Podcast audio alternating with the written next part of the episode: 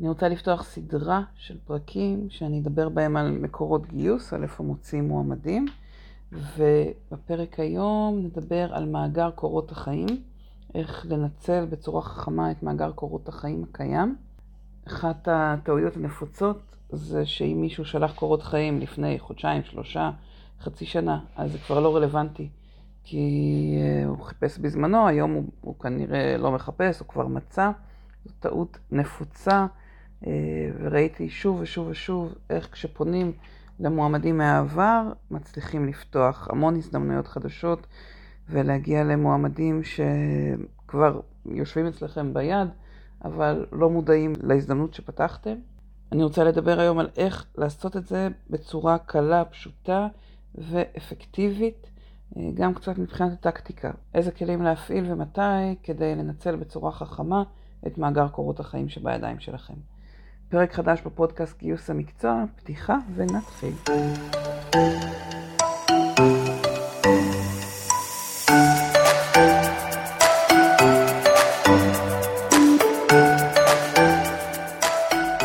בואו נדבר על מאגר קורות החיים אני יוצאת מתוך הנחה שיש לכם מערכת, ושבתוך המערכת יש אוסף של קורות החיים שקיבלתם במשך השנים האחרונות, או מאז שהטמעתם את המערכת.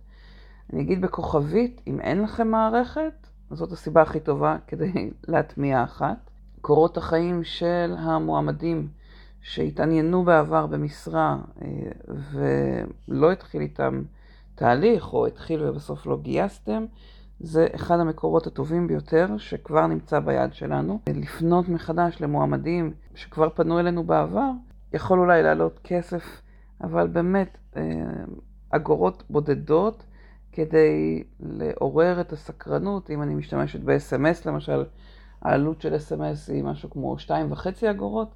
מייל הוא כמובן ללא עלות, כלומר אני יכולה לפנות לאנשים שנמצאים אצלי בתוך המאגר, ששלחו בעבר את קורות החיים. אה, באמת בעלות שולית זניחה, ולראות אם, זה, אם ההזדמנות שנפתחה, אם התפקיד שאנחנו מגייסים כרגע יכול להיות רלוונטי עבורם. אני חושבת שהיום הרבה פעמים לא פונים למועמדים מהעבר מאחת משתי סיבות עיקריות. הראשונה, כמו שאמרתי, מי שאין להם מערכת וכל קורות החיים יושבים באיזה תיקייה, וזה תלוי בזיכרון של המגייסת שצריכה לפתוח את התיקייה הזאת ולראות אם היא זוכרת מישהו שאיתה איתו בעבר, כשזה נשען על הזיכרון שלנו, אז כמובן שאפשר הרבה פעמים לפספס, ומספיק שתתחלף מגייסת, ואז כל הזיכרון הזה הולך לפח. אה, סיבה שנייה שהרבה פעמים לא פונים, זה איזושהי תחושה שזה לא רלוונטי, שאנשים ששלחו בעבר הם לא רלוונטיים כרגע, שהם היו רלוונטיים בזמנו כשהם שלחו, אבל אם הם מצאו עבודה אז אין לי מה לפנות אליהם. או אם הם עובדים חודשים ספורים כרגע במקום אחר, אז אין לי מה לפנות אליהם. סיבה נוספת שהיא אולי קרובה לשנייה, זה זה שהקורות חיים נמצאים אצלי ביד, בתוך המערכת, אבל אני לא יודעת איך להפעיל חיפוש, או שהמערכת שלי אין לה חיפושים טובים, אה, שכשאני מפעילה חיפושים בתוכה, הם לא מביאים לי מספיק אנשים, או לא את האנשים המדויקים, ואז כאילו יותר נוח לי לוותר על זה וללכת לחיפוש בחוץ. אז קורית התופעה שאנחנו מכירים, שמפרסמים בקבוצות וואטסאפ איפה כדאי לפרסם, ואנחנו רואים קבוצות וואטסאפ שרובן מגייסות, מפרסמות אחת לשנייה שיש משרה כזאת או משרה כזאת, אבל בעצם זה קבוצות שלא תמיד מגיעות למועמדים, יש כמובן כאלה שהן מצוינות ואפקטיביות, אבל בהרבה קבוצות וואטסאפ הקהל העיקרי הן המגייסות עצמן, ואם לא עושים מספיק עבודה להביא לשם מועמדים, אז הן לא מספיק אפקטיביות בפרסום לקהל היעד הרלוונטי. וזה באמת הקסם או היופי של הקורות חיים שנמצאים אצלי ביד. אלה אנשים שפנו מיוזמתם. הם כבר uh, uh, שלחו לי את הפרטים עליהם. אני יכולה להסתכל על קורות החיים, אני יכולה לראות מה היה הרקע שלהם באותה נקודה שהם שלחו, גם הרבה שנים אחורה. כלומר, זה לא חייב להיות רק מישהו מלפני שנה. אני זוכרת uh, ארגון אחד ש... שליוויתי אותו, שמנהל את הגיוס, הייתה ב... באמת בסוג של משבר, הם היו צריכים לגייס אלגוריתמאים, וזאת הייתה משרה שהייתה פתוחה קרוב לשנתיים. ובאיזשהו שלב, כשהמלצתי לחזור למאגר קורות חיים, היא עשתה אה, באמת עבודת נמלים, עברה על כל המועמדים שבמערכת שענו להגדרת האלגוריתמאים.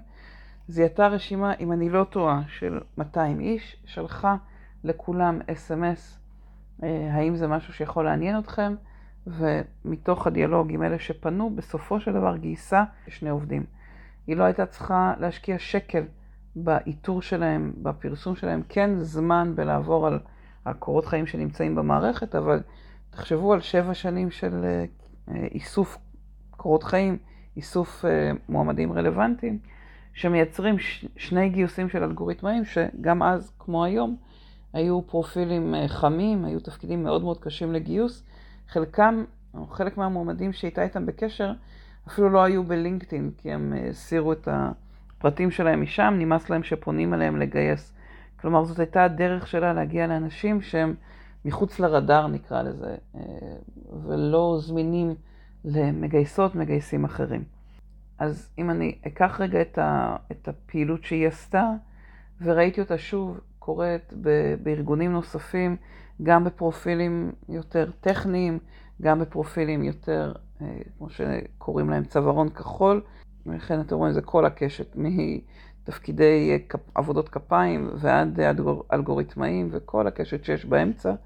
התהליך הוא מאוד פשוט. אנחנו קודם כל צריכים לראות שיש לנו דרך לתת אה, מענה אם יפנו הרבה אנשים בבת אחת, כי אני רוצה לפנות להרבה אנשים בבת אחת, ואני רוצה לשלוח להם אס.אם.אס, האם עדיין מעניין אותך, האם עדיין מעניין אותך אה, משרת X, אני רוצה לכתוב להם ב-SMS שהיינו איתם בקשר בעבר, ואני רוצה לבדוק אם זה משהו שעדיין יכול לעניין אותם. המשפט, האם עדיין מעניין אותך, מראה שאנחנו באיזושהי שיחה מתמשכת. כלומר, זה לא משהו שנחווה כפרסומת או כספאם, אלא באמת המשך לשיחה מהעבר, כשהם שלחו בעבר את קורות החיים. ההמלצה שלי היא ל-SMS הזה שאנחנו מוציאים, לשלוח אותם לאיזשהו דף נחיתה. אה, זה יכול להיות שאלון גוגל דוקס, זה יכול להיות אה, בוט אם אתם עובדים עם איזשהו כלי של סינון ראשוני אבל לאיזשהו דף נחיתה שאנחנו שואלים אותם כמה שאלות ראשוניות.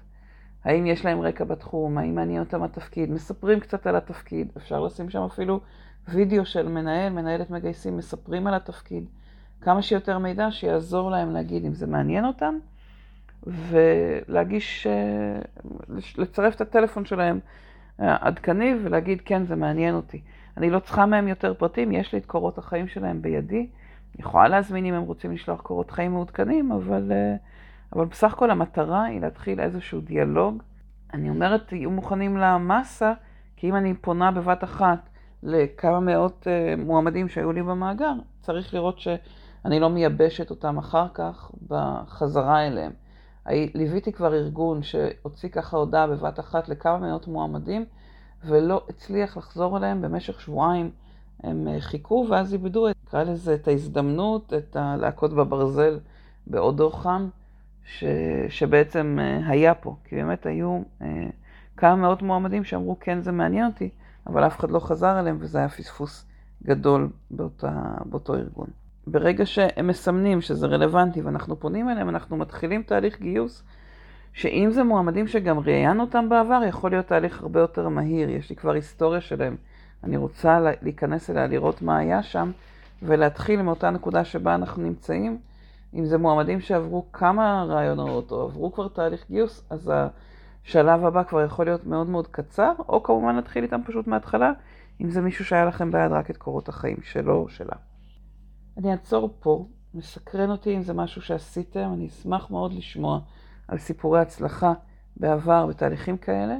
אם יש לכם שאלות ספציפיות שהייתם רוצים אה, לשאול על העבודה בתהליך הזה, מוזמנים להיות איתי בקשר, בוואטסאפ, במייל, אני אשמח לכוון ככל שאני יכולה.